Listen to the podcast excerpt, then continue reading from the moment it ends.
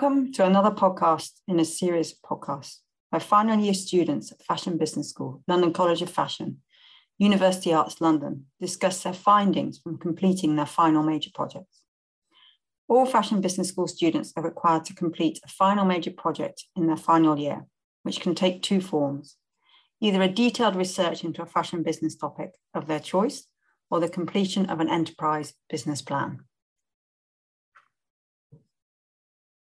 So let me just briefly introduce um, my guest today. I've got uh, Malene Rechberger here, who's um, just graduated from the MSc Strategic Fashion Management, and Lauren Cunningham, who's also just graduated from the MSc uh, Strategic uh, Fashion Management from the uh, Fashion Business School.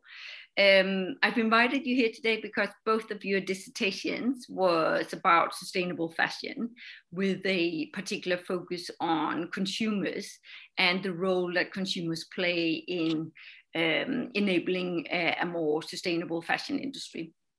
So quite often when we talk about sustainable fashion, uh, much of the focus is on brands and the industry and what they can do to become more sustainable. But uh, obviously the consumer plays a vital role here as we will never have uh, a sustainable fashion industry unless consumers they are actually embracing it and are choosing uh, more sustainable consumption patterns. So uh, when we talk about this area about the consumers in relation to sustainable fashion it's within an area that's called sustainable consumption and sustainable consumption is about how we engage consumers to consume more sustainably. Uh, this involves both buying less and buying better. Uh, and both of these two topics we'll, we'll discuss today because uh, you sort of touch upon uh, both of the topics uh, in your dissertations.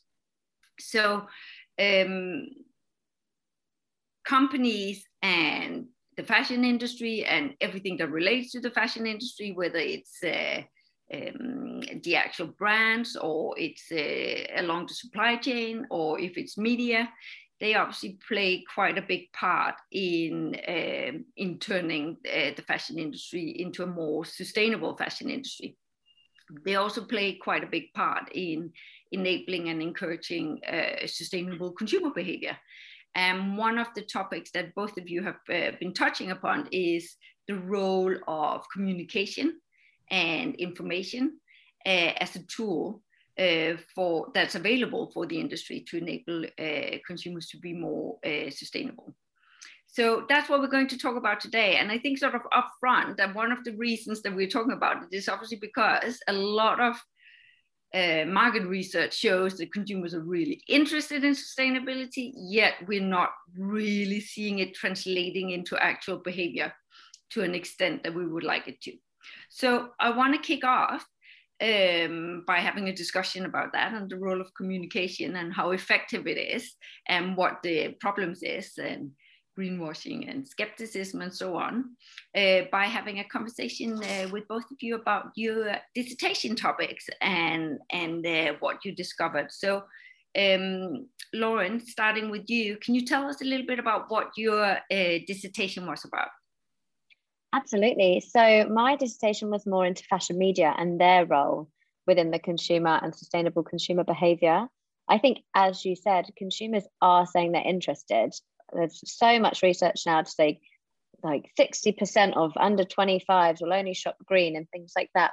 But when you look at the stats, that's not what's happening. Um, they they don't seem to be putting their words into actions, and I think we need to know why. Is it an ignorance? Is it a lack of information?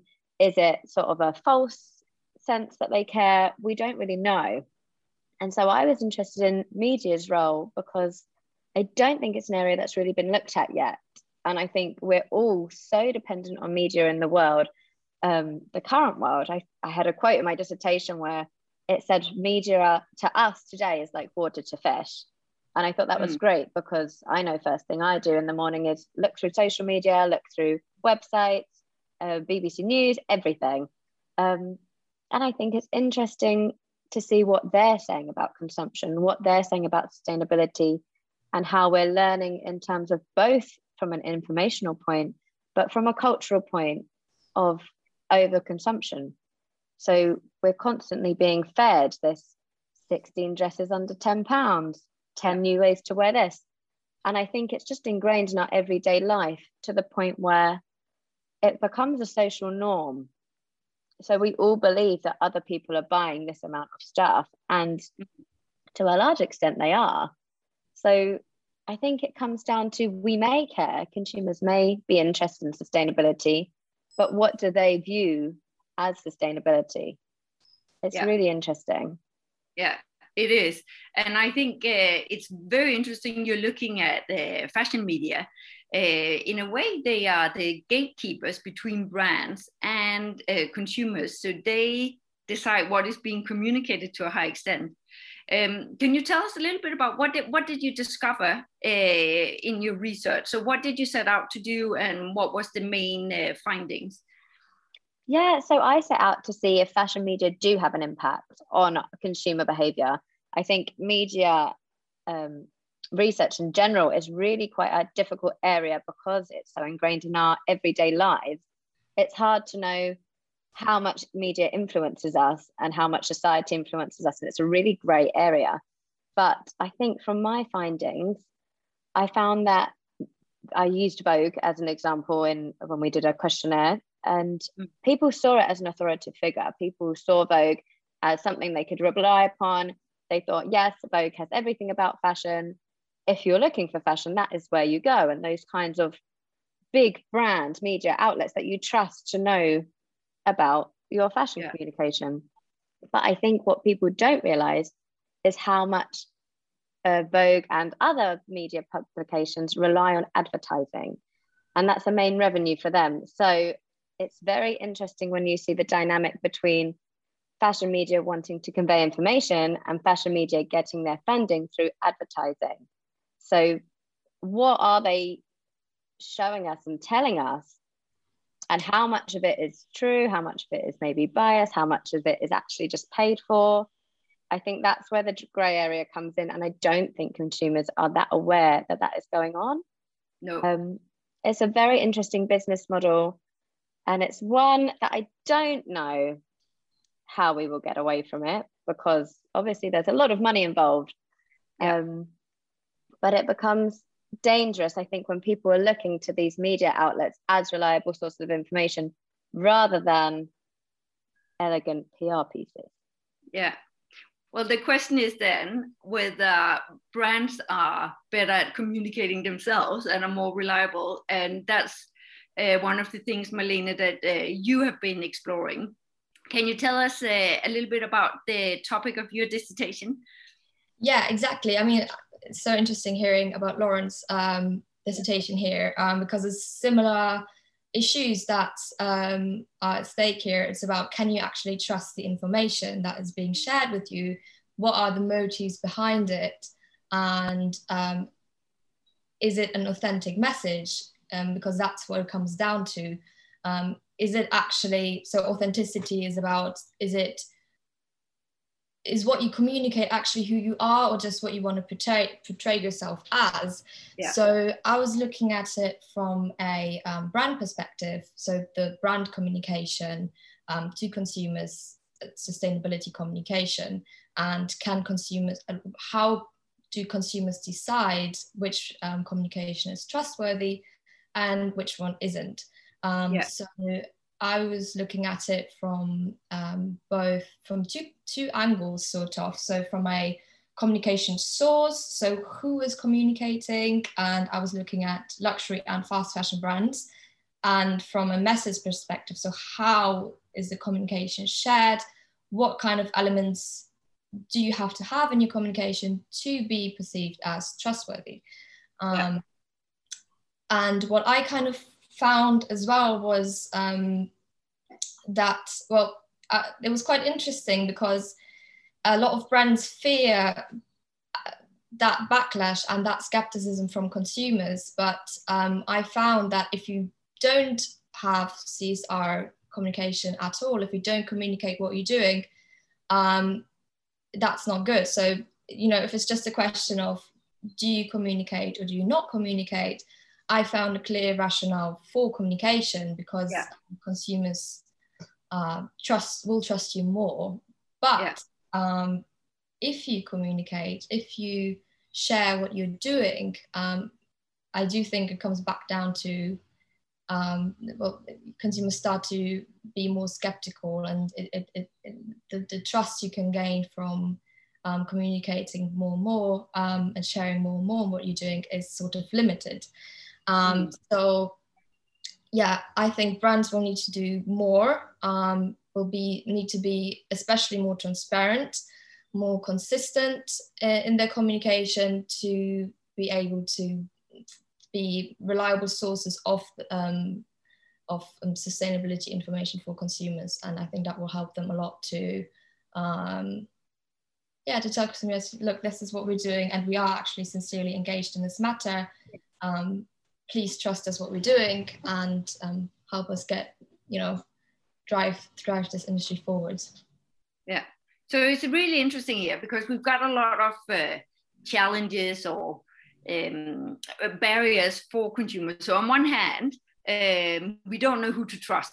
So should we trust the media? Should we trust the brands? On the other hand, we've got brands who don't know whether to talk about it or not talk about it. And I suspect, Lauren, that it might also be the same for uh, fashion media. On one hand, they actually want to talk about sustainability and what's the most sustainable choice for consumers. On the other hand, they're caught up in a structure in terms of advertising uh, where they fear the repercussions of going against the advertisers. Brands, they fear being uh, accused of greenwashing if they talk about it. On the other hand, they also need to talk about sustainability in order to gain the trust from consumers. But at the heart of everything, I think the big challenge we have here is that as consumers, we have no idea who we can trust. Absolutely. And we don't know where to go for information in order to inform ourselves about uh, what's the most uh, sustainable uh, choice that we can make. So that's really, um, it's, it's really quite of a challenging situation being a consumer in, uh, in this uh, field. So, so talking a little bit more about what you discovered, um, what did what did you uh, what's the key findings from your research, and what kind of recommendations did it lead to? Um, yeah, so in terms of key findings, uh, as I said, um, it, it's better for brands to talk about their CSR than not to talk about it at all. Yeah. Uh, but if they talk about it, um, it- they need to they need to do well. So they need to um, once you know that kind of groundwork is laid, they need to um, go above and beyond now to to to be more trustful for for consumers. Um, and uh, so, as I said, I looked at a couple of communication elements. Um, particularly, is your communication informative? Is it personally relevant to to consumers? Um, is it transparent and consistent? And are you sharing it like in a promotional tone, or are you sharing factual information? And I looking especially at um, the different types of brands I was looking at, so luxury brands and fast fashion brands, uh, I found that overall it's it's mainly about consistency right now. You have to be consistent in your messages. You have to consistently put yourself out there and share what you're doing. Um, and that will help you gain a lot of trust. And the other thing is um, transparency was um, in my research very brands were not perceived as transparent at all. So I do think this is another area that brands will just need to step up their game, share what they're doing in the supply chain. And that's not just including positive messages. I do think consumers are ready to see, okay, we failed in this area, but we're trying to do better and we're trying to do more. And this is where we're at right now. And this is what we want to do. And that I think is key for gaining trust going forward. Yeah, that's really interesting. I definitely think we are in a in a time where honesty and transparency is key. Uh, consumers will rather hear that you've not quite made it or you failed in the actions you took and you will do better rather than a polished message about what's what we're doing uh, that's not really aligned with the realities Absolutely. So you just uh, mentioned, just quickly want to touch upon this um, comparison you did between uh, high street brands and luxury. So what did you discover in terms of the differences and similarities? Is it a case where consumers, they only trust luxury or is that not the case? It was um, very interesting to see because what I expected overall um, was for consumers to trust luxury brands more than they would um, fast fashion brands because yeah. luxury brands are based on this um, image of high quality, um, rarity of materials, you know, everything craftsmanship, uh, attention to detail. So I do think that kind of in consumers' minds is okay, this is sustainable.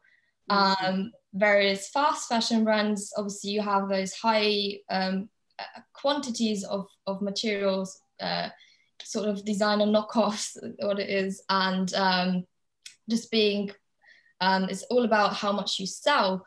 Um, so that was what I kind of assumed going into my research. However, what I found was actually that um, the fast fashion brands were um, more trusted in what they shared about the, their CSR. Um, and that might have been because of the brands I used. So I looked at H&M and Gucci. Um, yeah. So I do think H&M has been, um, you know, gained a lot of brand awareness about their CSR. You know, that's kind of something they're known for these days. Um, but also some other uh, market research showed the same thing that um, fast fashion brands are actually, um, you know, maybe it is because they are perceived as more authentic. They're more ready to say when they've done something wrong. Whereas yeah. luxury brands are more um, all about having that polished image, as you said. Yeah. yeah. Like and very secretive in a way, I guess yeah. we yeah. can perceive them as.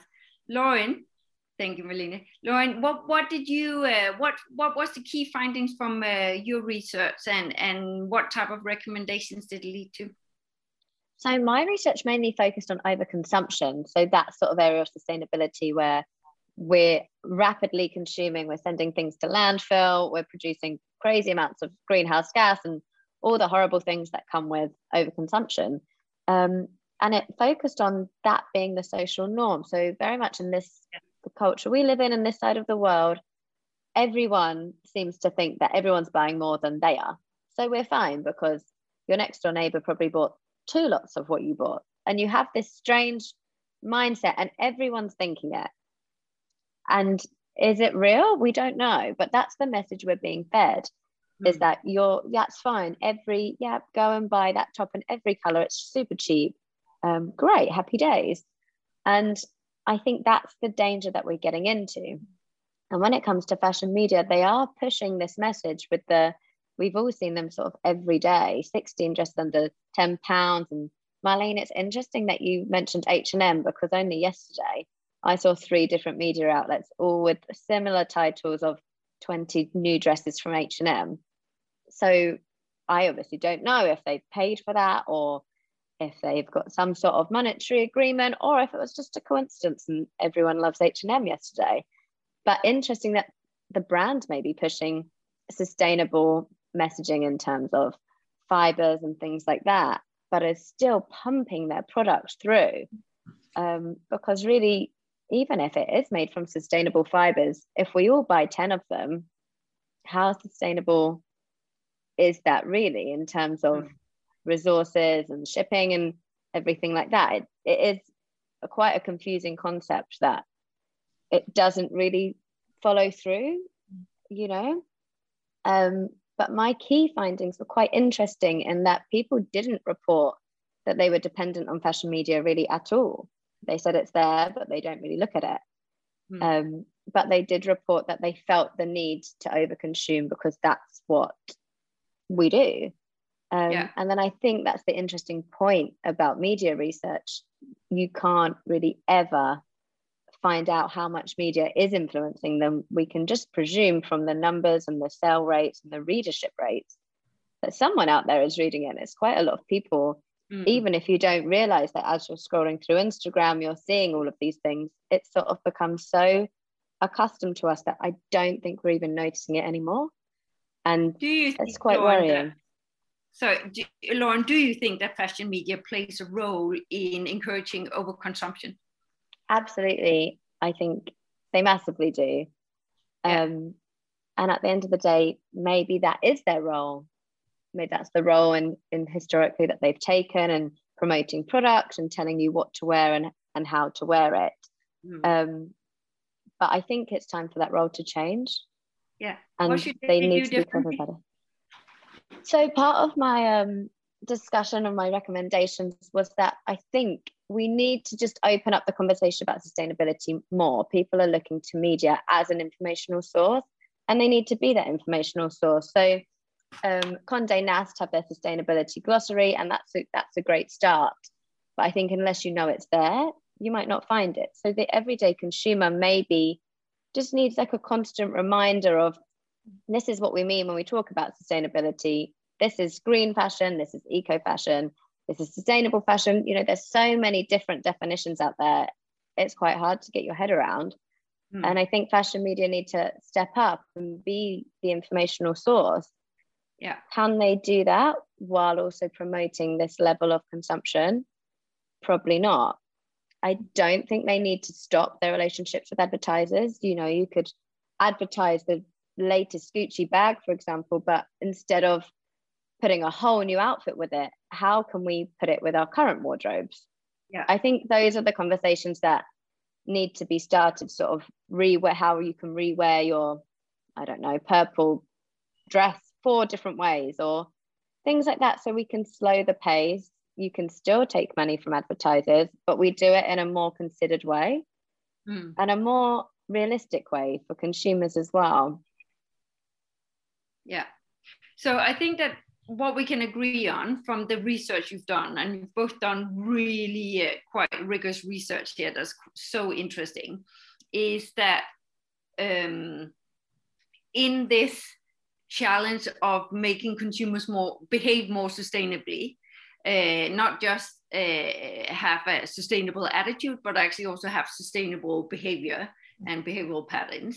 We need more information and it's all stakeholders. It's everyone in the fashion industry who needs to play a part in that. So we need more information.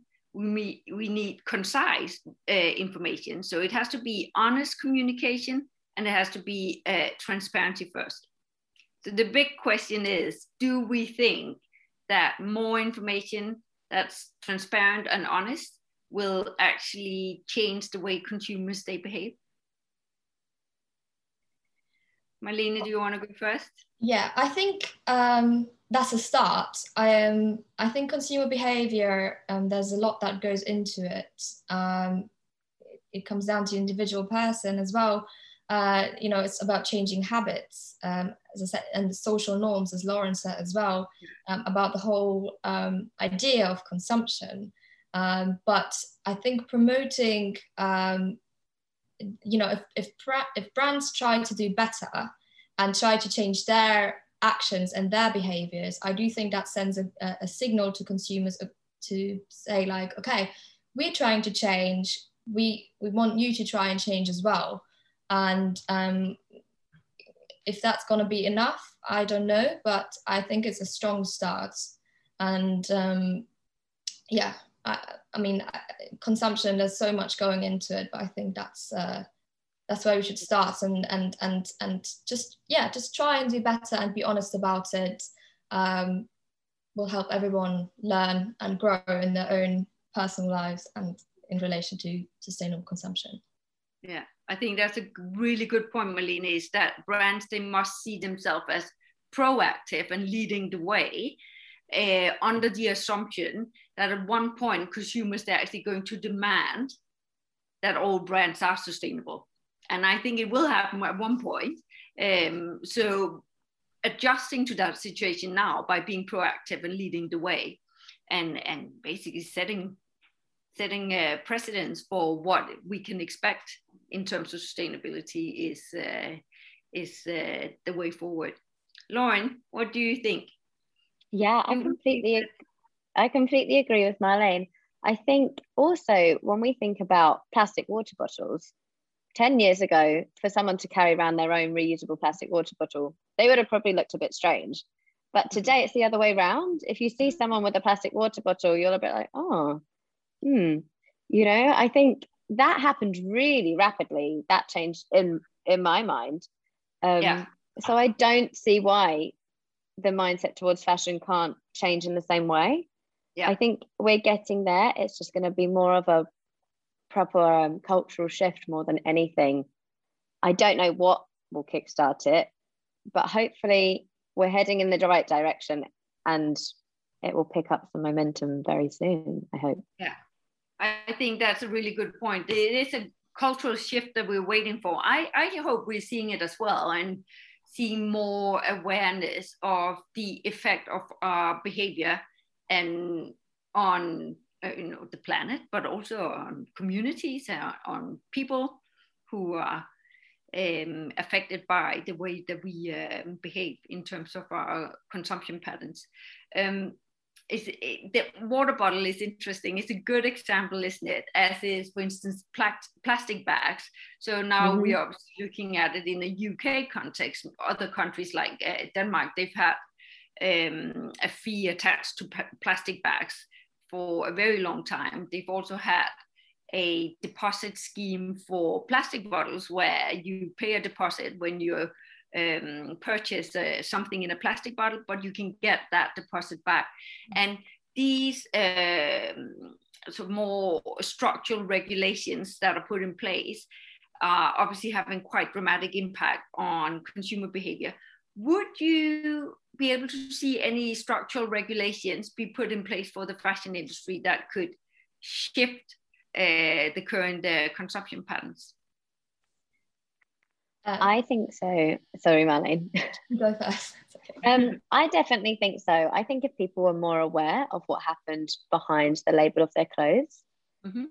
they would definitely think twice. I think there was um I can't remember off the top of my head, but there was a a, a brand that has a clothing label and it says something like 40 liters of water, 13 hours of man work, 22 miles traveled or whatever. And I thought that was really interesting. And if you started putting that and actually putting it in front of people or it became a requirement, even, yeah, yeah. I think it's going to make people look think twice because I think it's sort of people might go and buy a two pound t-shirt and if you think logically, there's no way a t-shirt can be made for two pounds and everyone be paid properly and equally and it be safe and fine and great. It's impossible.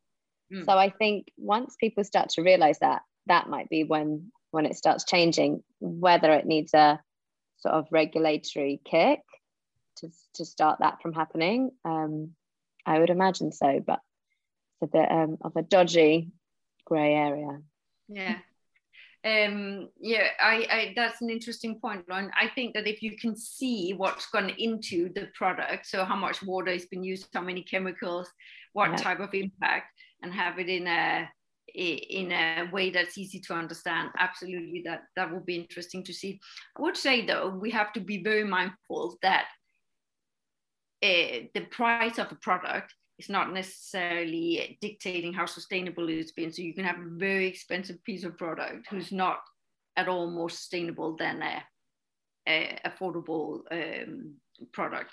So that's yeah. also where it's really difficult to navigate for consumers because if we equate price and sustainability, um, we might be in for a very unpleasant surprise when we discover that there's actually not necessarily a relation there. Malene? Um, yes, I, I agree um, definitely on that point that sustainable fashion doesn't have to be more expensive or I mean obviously a two pound t-shirt I totally agree probably yeah. isn't that great um, but uh, a lot of the materials are produced in the same sort of um, factories and all of that but I think um, coming back to uh, the government or like sort of reg- regulatory um, um, impact of that, I think it's absolutely key. Uh, I think we need so much more regulation in the fashion industry um, to help make that shift. And yeah, as you said, it's um, in- implementing these little uh, sort of nudges for consumers to guide them into the right direction is, is super effective. Like we just have to look at the the plastic bag char uh, fee, you know, it's 5p or 15p or I don't know how much, but it's made such a big impact. So if we have um, something similar for um, unsustainable um, materials, uh, but now gotta um, gotta also look at what is unsustainable. I think that's where it starts, having a clear um, understanding of what that means um, from a regulatory perspective, and then um, we can decide, okay, this is not sustainable. Therefore, we do X, Y, Z about it. We tell consumers about it. Maybe have clear labeling, etc. Um, that will make a huge um, uh, influence. That will have a huge influence on on the industry and consumer behavior. Yeah. Yeah and I think it's really interesting what you say, Emmeline, is that one of the big challenges we have in terms of regulations is that we can't agree on what sustainability means. So we don't agree on the parameters of what makes a sustainable product. It's quite difficult to regulate, isn't it? Mm-hmm. But let's hope that someone will will uh, make a decision on that on a on a uh, sort of higher level, more of a macro level. Perhaps it's going to be the European Union, I suspect, that would be able to um, set such regulations and are, are uh, focused on that, on our policy frameworks. Um, I just want to round off with a question about regulations and communication, because we've talked about communication. We've talked about how consumers, they must be quite vigilant what they believe. Uh, in terms of what's being said, which leads to quite a lot of skepticism should we regulate the communication about sustainability? Is, is that a way forward? I think so. I mean, having to a certain extent, um, you know, um, on Instagram, having introduced for influencers if they've been sponsored to do a post, I think has um, led uh, consumers to realize more um, when something is more promotional rather than actual information. So we can have something similar for brands in, in a set like some certification for the or like some regulation that everything they share has to be accurate. Um, it would be good, but I think yeah, it, there would be a lot of challenges in implementing it as well. Um, yeah. So yeah, it's maybe something to look into going forward. I think for now it should be um, less about the communication to start with and more about the actual actions. And then once that's um, that's done then communication share um, is is going to be the next step i think in my opinion. Yeah. So perhaps the way forward is more evidence-based communication. Mm, i think so. Lauren mm. what's your point on that? Communication and a watchdog keeping keeping an eye on what's being communicated from brands and media? I definitely think it would be a good idea. I think greenwashing is a really huge issue, which is com- uh, confusing consumers as well. So I think it would be great to have sort of a, a watchdog, a governmental body, or something that is really clamping down on this. But as Malene said, communication is one thing, but are you actually doing the actions and are you doing it from a good place or for or for marketing i think yeah. it's really it's really two different things from brands that care and are trying to make a difference and brands that want to just stick a green font on everything and think happy days like great we're done yeah. we've done our marketing campaign we're on trend um, yeah. so i think just the whole regulatory body would be great um, but obviously we saw uh, Stella McCartney was at the G7 summit. So hopefully something is going to come from that. I'm hoping. yeah. So be authentic, take actions, be transparent and honest, and help and encourage consumers in being more sustainable. Is yeah. that the yeah. recommendations. I think that authentic, authenticity uh, component uh, is quite uh, interesting and quite something we're seeing more, much more from younger generations like yourself. That that's what you require from grants: authenticity and honesty and transparency. Absolutely, I think that's absolutely key. Yeah. Yeah. Yeah, and the fact that we don't all need this much stuff really. True. True. and this is where the consumer really plays quite a vital role that the consumer must make that choice we and yeah. i talk about it as if it's a third party it isn't because we are all consumers we must make an active choice and think about how much we consume so buy less and buy better